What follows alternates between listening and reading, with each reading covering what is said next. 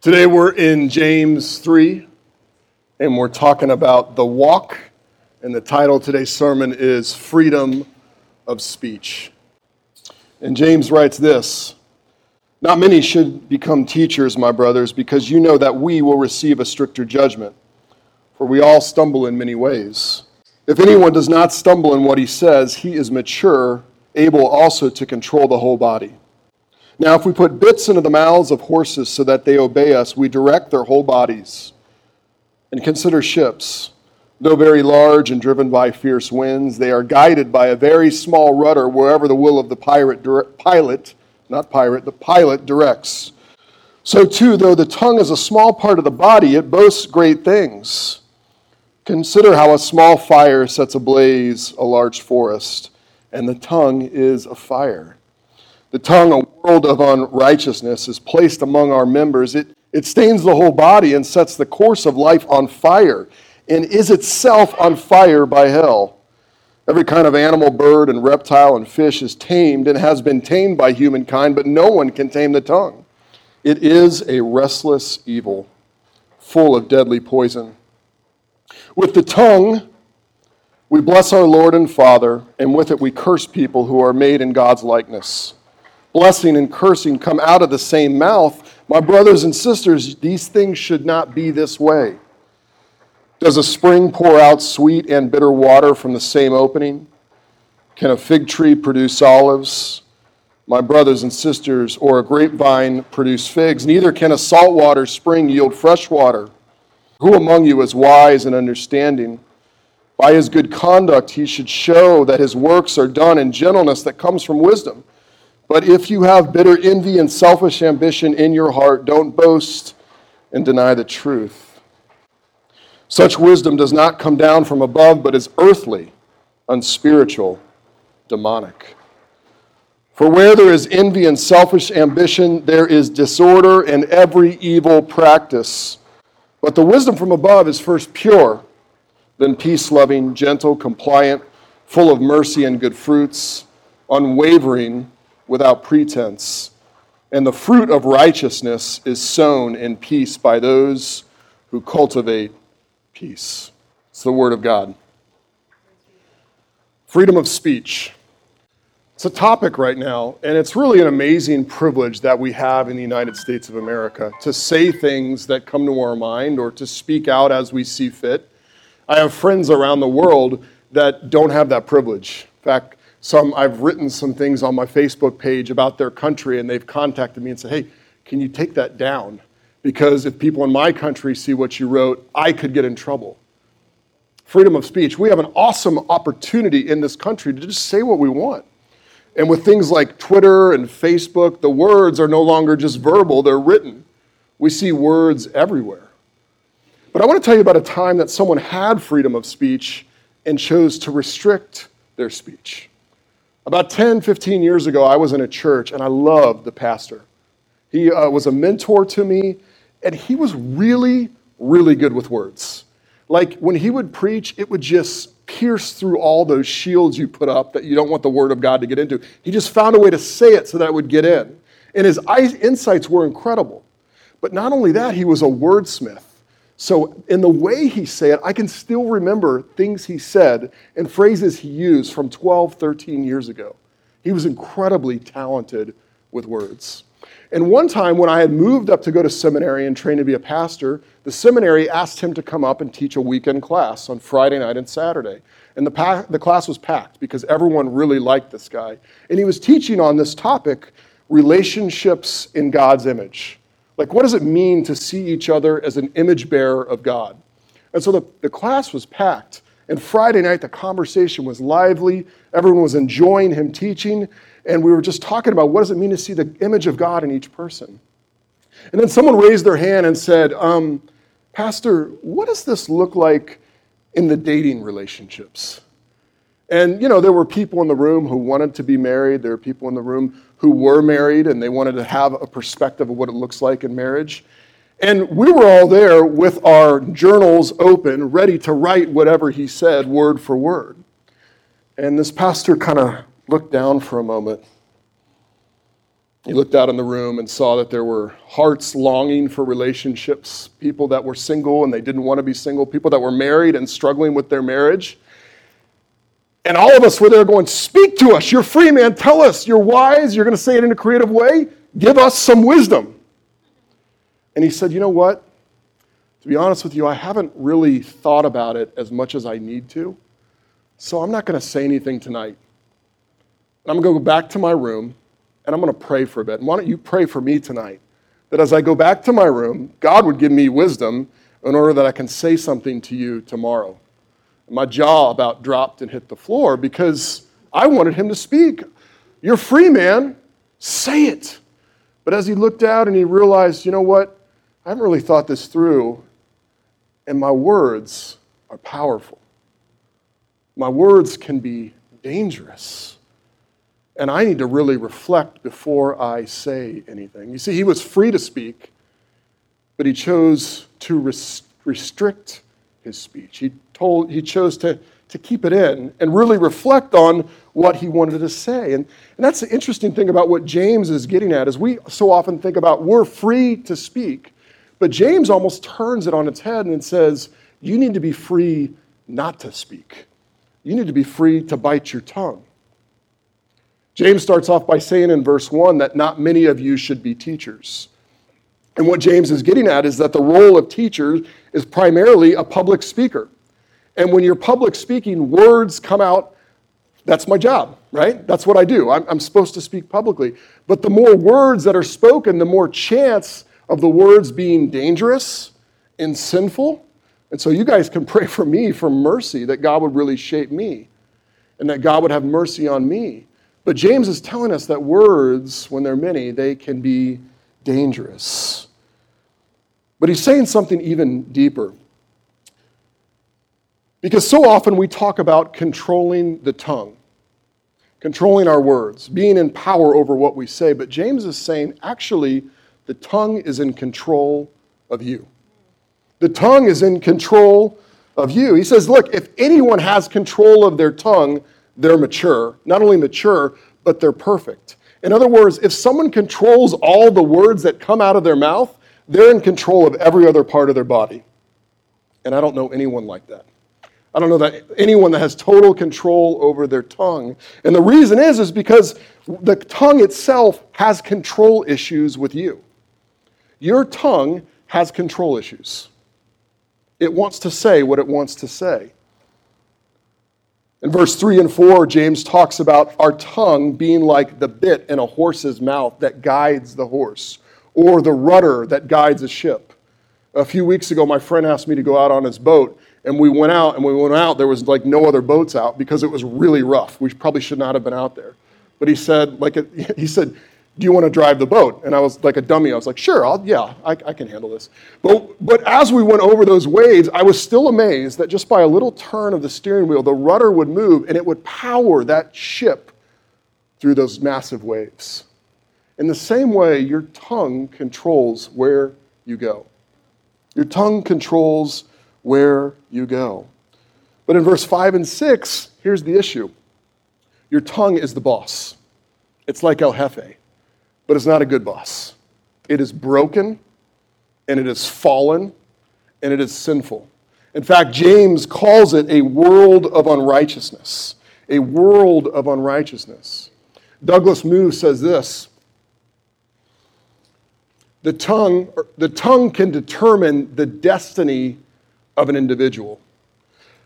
In other words, the tongue controls you, and it's kind of like a crazy man is in control and it drives you to places, it determines your destiny. We talk about controlling the tongue, but the tongue is in control of you. It stains the whole body, it says in verse 6. It sets the course of life on fire. In other words, it spreads and scorches. And I mean, think about that with fake news. How much damage has fake news done in our society? Well, for me, I don't even really believe anything anymore that I read on the internet. i I'm like, I don't even know how to verify if this actually happened or if there's an agenda behind it. And the tongue is the same way. The tongue and words, they set the course of life on fire. I remember the first time I learned this lesson, I was in the first grade. And we were out on the playground. And, and when I was in first grade, the first graders, the second graders, and the third graders all played today, or played together. And this third grader, you know, big kid, third grader, he's like, hey man, do you see that building over there? And I was like, yeah. And he goes, it's full of skeletons. And I was like, really? It's like, yeah. And this rumor started to grow among the first graders and the second graders, and we were out there debating it. Could this be true? And I was like, he's a third grader. He knows what he's talking about. We got to trust him. This guy's legit. But that rumor spread like wildfire through the first, second, and third grade. And then after recess, we went back uh, into our classroom, and, a, and about half an hour later, some teacher dragged the kid in by the ear to apologize to every class because he had spread this rumor about a building full of skeletons. But it set the, the first, second, and third grade on fire. Not only that, but it says the tongue is set on fire by hell. Set on fire by hell. You know, if you think about when God created the world, the only words that were spoken before man fell were words of life and words of love. Until Satan came and said words of lies lies, deception, deceiving Adam and Eve, getting them to eat the fruit. And then once that happened, Adam and Eve start lying. In their shame, they start blaming one another with their words. And our tongue is influenced by hell. It's influenced by the work of the enemy. And that first, those first words that that were told in deception, they, they weren't without consequence. That led to the very downfall of man and our separation from God. Words are incredibly powerful. And here's the thing we must learn to tame our tongue, but James tells us the tongue cannot be tamed. It can't be tamed. You can tame a bunch of different animals, but you can't tame your tongue. A ministry that, um, that has influenced me a lot, World Harvest Mission, now called Serge, they do this discipleship program. And part of the early stages of the discipleship program is they do this thing called the tongue exercise and they take everyone in the program and they say, here's your mission, here's your homework for this week. Go home and be honest with yourself, but look at what words come out of your mouth. Are they critical of others? Are they words that deny when you do something wrong? Are they words that tell white lies or even big lies? Are they self justifying? Are they gossip? And go home and notice what actually comes out of your mouth, but then also notice what comes up to your mouth that you still bite your tongue. And they sent everybody home, and they all came back the next week, and the teacher said, How'd you guys do? And everyone's like, Man, it was right there, gossip. It, was right there, self justifying behavior. Uh, it was there, white lies and lies. And then one guy said, Not me. I, I, didn't, I didn't do anything like that. Nothing came out of my mouth like that. And the teacher said, How did you do it? And the guy said, I took a vow of silence all week. There really is no way to tame the tongue unless we don't talk at all. The tongue cannot be tamed. But here's the thing it must be tamed. James says in verse 7 and 8 that it's, it's deadly, it's poison. If you had a vial of poison in your pocket, you would be constantly aware of it. You wouldn't want to bump it so it would break. If you took it out, you'd want to know where it was so no one else picked it up and drank it. It's the same way with the tongue. It's deadly, it's poisonous. So we have to tame the tongue, but we find we can't tame the tongue. It's incredibly destructive. And it reveals some deeper failures in our own life. Not just the failures of the tongue, but there's something that it's connected to that reveals that there's failures deeper in who we are. In Genesis 1, if you can put Genesis 1 up, when God creates man, it says, So God created man in his own image. He created him in the image of God. He created them male and female. Every person is created with God given dignity. They reflect the image of God, and therefore, every person is valuable. Every person is worthy of respect and dignity and honor. And yet, James, and, if this is true, what uh, Mike Mason says is also really powerful. If you could put up that quote for me. Mike Mason says if man really is fashioned more than anything else in the image of God, then clearly it follows that there is nothing on earth so near to God as a human being. I mean, think about that. When you're looking into the eyes of another person, you're looking into someone who's made in the image of God. The conclusion is inescapable that to be in the presence of even the meanest, lowest, most repulsive specimen of humanity of the world is still to be closer to God than when looking up into a starry sky or at a beautiful sunset. Certainly, that is why there is nothing in the New Testament about beautiful sunsets.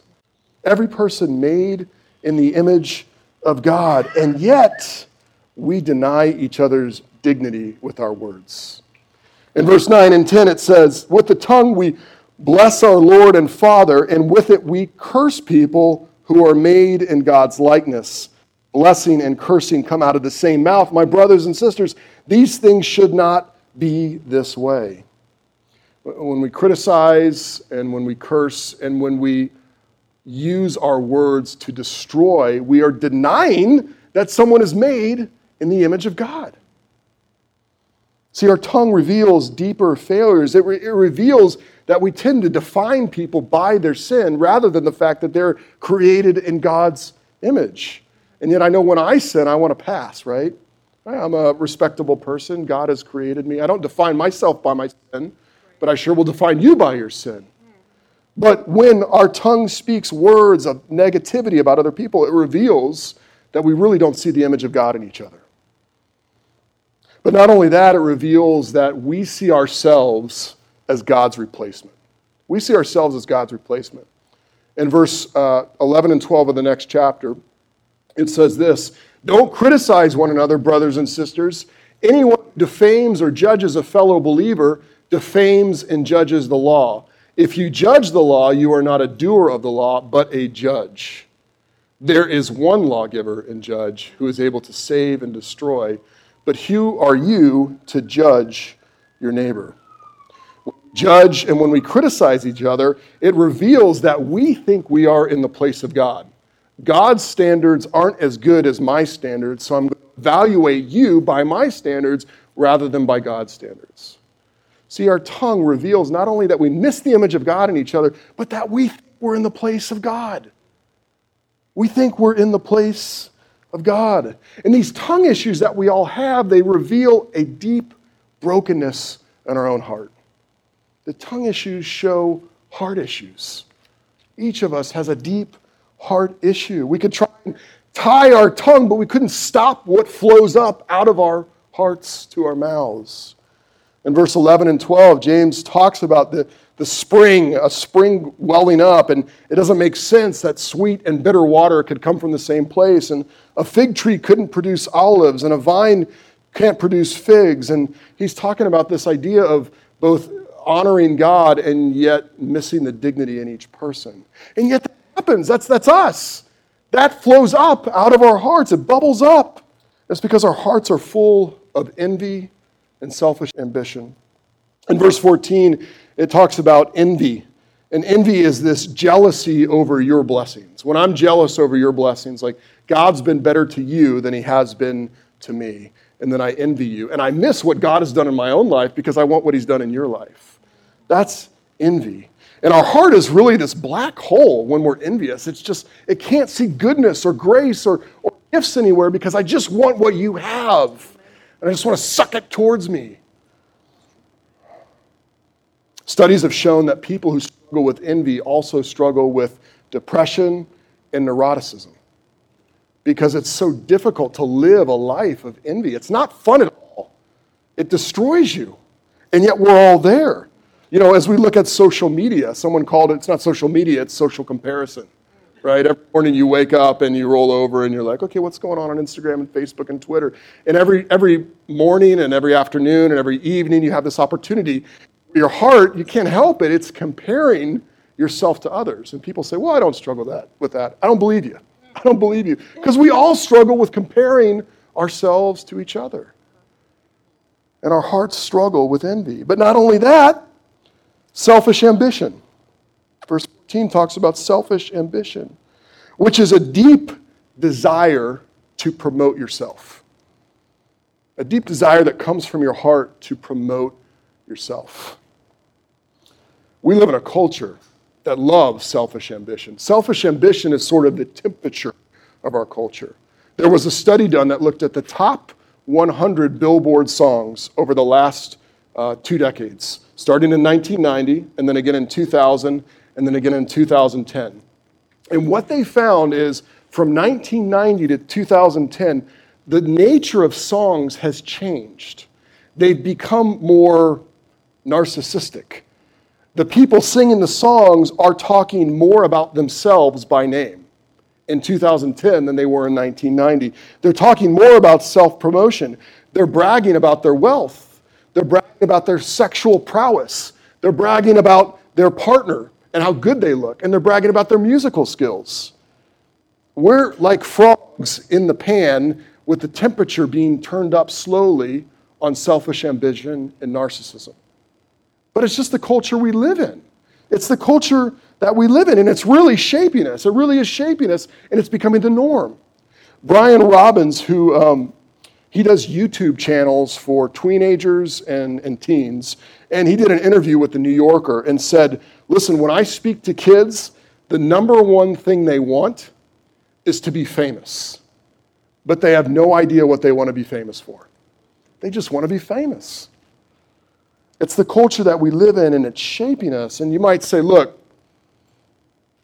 it's cool, John, talking about, you know, musicians and uh, teenagers, and maybe they're a little more self-centered than I am. Uh, but really, all of us are deeply self-centered. There was an article that came out in the New York Times Magazine written by a guy named Andrew Cherlin, and the article was titled, I'm okay, you're selfish. I'm okay, you're selfish. And they, they talked about a poll where they polled people and said, How many of you are overly concerned with yourself? And only 17% of people said, I'm overly con- concerned with myself. 17 out of 100. But then they said, Well, what about other people? You think other people are overly concerned with themselves? And 60% of people said, Yeah, most people out there are overly concerned with themselves. I'm okay but you're selfish. But Cherlin goes on to write, he says, you know, I think what's actually happening is people know that they're selfish. They know they struggle with selfish ambition, and they're anxious about it. So they project their anxiety on other people. They project their anxiety on other people. They interviewed in this article, they interviewed a student, 21 year old Rachel Davis, and she said this Most people are selfish. If they're volunteering, they're doing it to clean up their resume. So they're doing good things for selfish reasons, not because they really want to help.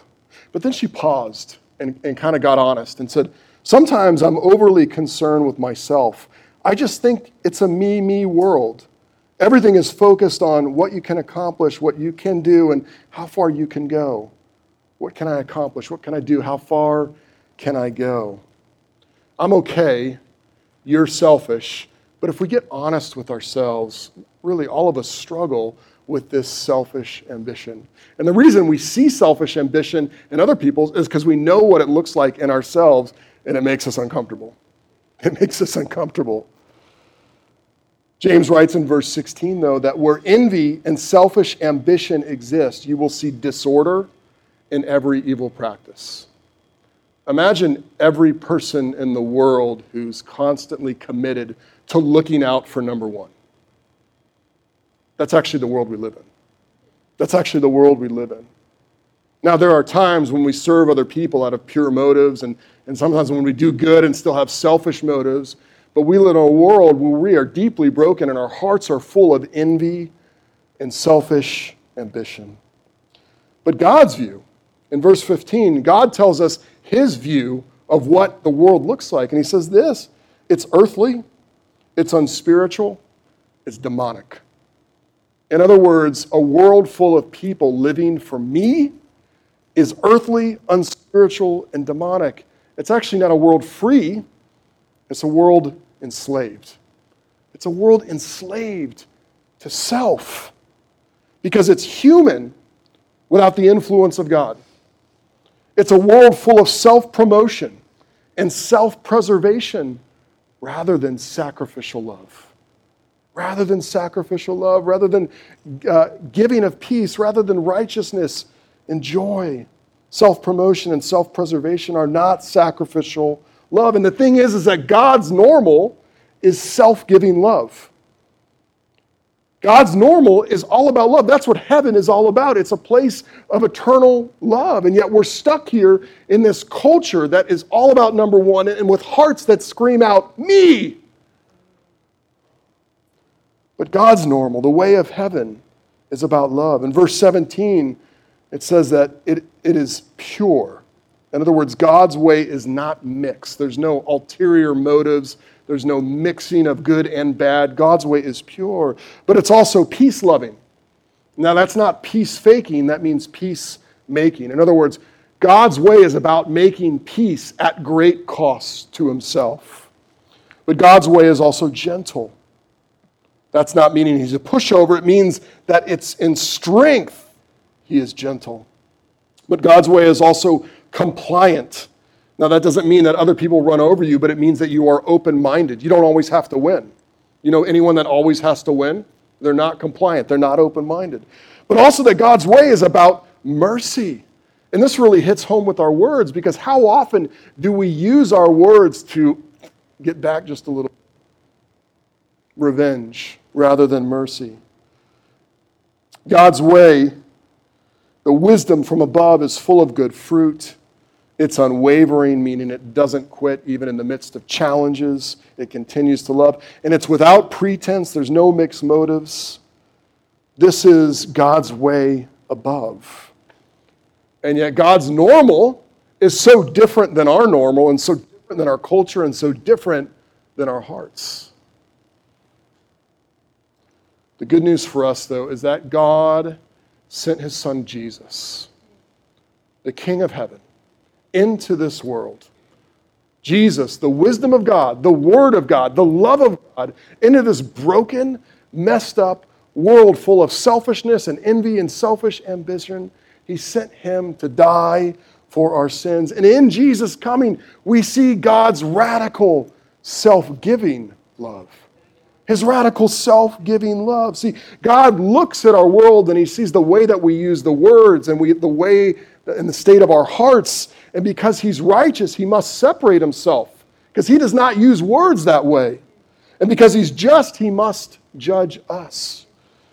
But yet, although God looks, God still loves. In his great mercy and love towards us, he sends his son, Jesus, the Word of God, to come near to us, the second person of the Trinity. And when Jesus comes, he lives a perfect life. He always says what's supposed to be said, he always speaks out of love, and all the motives of his heart are to love his neighbor and to love God. But Jesus was put on the cross, and when he was put on the cross, he was judged for you and I and separated from God. The Father turned his back on him so that in Jesus' rejection, you and I could be accepted our wild tongues and our crazy hearts and all. We were restored to God and had peace with God. And Jesus' death, our old self dies, and in Jesus' resurrection, we are raised to new life. A new way of living, the Jesus way of living, the Jesus way of using our words. And it's not a lifestyle of me, it's a lifestyle of free. I'm free from my past self. I'm free from using words to destroy you. I don't have to look out for myself all the time because in Christ Jesus, I have been loved by God, and God will take care of me. I don't need to have selfish ambition. I need to have Christ ambition because He is so glorious and loving. I want everyone else to know who He is. And that radically changes us, and it's something so different that the world has not seen. In 2012, a Spanish runner named Ivan Fernandez Anaya was running in a race. And he was a good runner, and he was coming to the end of the race, and he was in second place. And the first place runner was way ahead of him. So there was no chance that he was going to catch the first place runner. He was going to end the race in second place, a respectable finish. But what happened was the first place runner, a Kenyan man named Abel Mutai, came into the finishing stretch as well, and he mistook something finish line. He thought he had crossed the finish line, but he didn't. He still had a ways to go. And he began to slow down and walk. And as Mutai slowed down and walked, Fernandez Anaya caught him. He caught up to him. And it was an opportunity, man. here, this is your fault. I'm going to cross that finish line and I'm going to get number one. But instead of blazing past uh, Mutai, Fernandez Aya, uh, he slowed down and he put his hand on his competitor. And I don't think they could speak the same language, so he just gestured him forward. You're not at the finish line yet. Go. You've rightfully won the race, and I'm going to get number two. And they crossed the finish line with Mutai first and Fernandez and Anaya second. And they interviewed Fernandez and I. And probably even more interesting than his gesture was the words he said. Because it was an awesome opportunity to say, I'm a great guy. I'm an awesome guy. You know, I could have won that, but I didn't. And, uh, you know, so here come the interviews. But he said this he said, No, Mutai, he was the rightful winner. He was the rightful winner. He created a gap that I could not have closed if he hadn't made a mistake. As soon as I saw he was stopping, I knew I wasn't going to pass him. Even if they had told me that winning would have earned me a place in the Spanish team for the European Championships, I wouldn't have passed them either. The reporter pressed further and he said, Honestly, I'm just so tired of all the selfish ambition and the envy that goes on in the sports world. And I just wanted to do something different. I wanted to put something different on display for the world to see. One incident like that, I don't know if this man was a Christian, one incident like that, and there's articles and everyone's going, This is crazy. What would happen if we allowed our, our hearts to be changed by heaven and live this way as a lifestyle in our city? Not out of selfish ambition or envy, not using our words to destroy, but a heart that's been calmed by the love of God and the peace of God, that we might use our words, not for me, but to set other people free, to bless them, to bring peace, to put something on display that the world has not seen. In verse 13 and 18, and we'll end this this, James talks about your conduct, your lifestyle, your walk. Your walk. As your hearts have been transformed by heaven, as you have been changed by the good news of Jesus, as your heart has soaked up the peace and love of God that comes through Jesus' death and resurrection, and as you soak up the love of God, your walk changes. As you are made by the peace of God, you become a peacemaker with your words. Hearts at peace speak peace, and hearts freed to use words not for self, but for the benefit of others, so that we can fill our city with words and deeds that are not about us, that are not about me, that are not about putting you down so I can get ahead, but about the love and peace of God. And as we go forth in peace, James tells us that peace spreads. It's like a garden that grows, and people say, I don't know what's, what's different about them, but they're different. They, don't, they have opportunities to get ahead, and instead of pushing me down, they take me with them. Instead of destroying me when I mess up, they forgive me and, and keep my secrets a secret. Instead of gossiping about me behind behind my back, they love me. People of God, this is our calling. And even though our hearts are turned and broken and they affect our tongue, by absorbing the love of God in Jesus Christ, we are changed. And we could be people who speak love and peace into the brokenness of our city. And all God's people said, Amen. Amen. Let's pray. Lord Jesus, we ask that you would continue to transform us and make us into people who are more like Christ. Forgive us for our envy. Forgive us for our selfish ambition. Only a heart that absorbs the goodness of God in Jesus Christ can be changed, and we need that even more today. And so we pray that you would change us, and you would change our words, and you would change us uh, into the way of heaven. In your name we pray. Amen. Stand with me now to sing.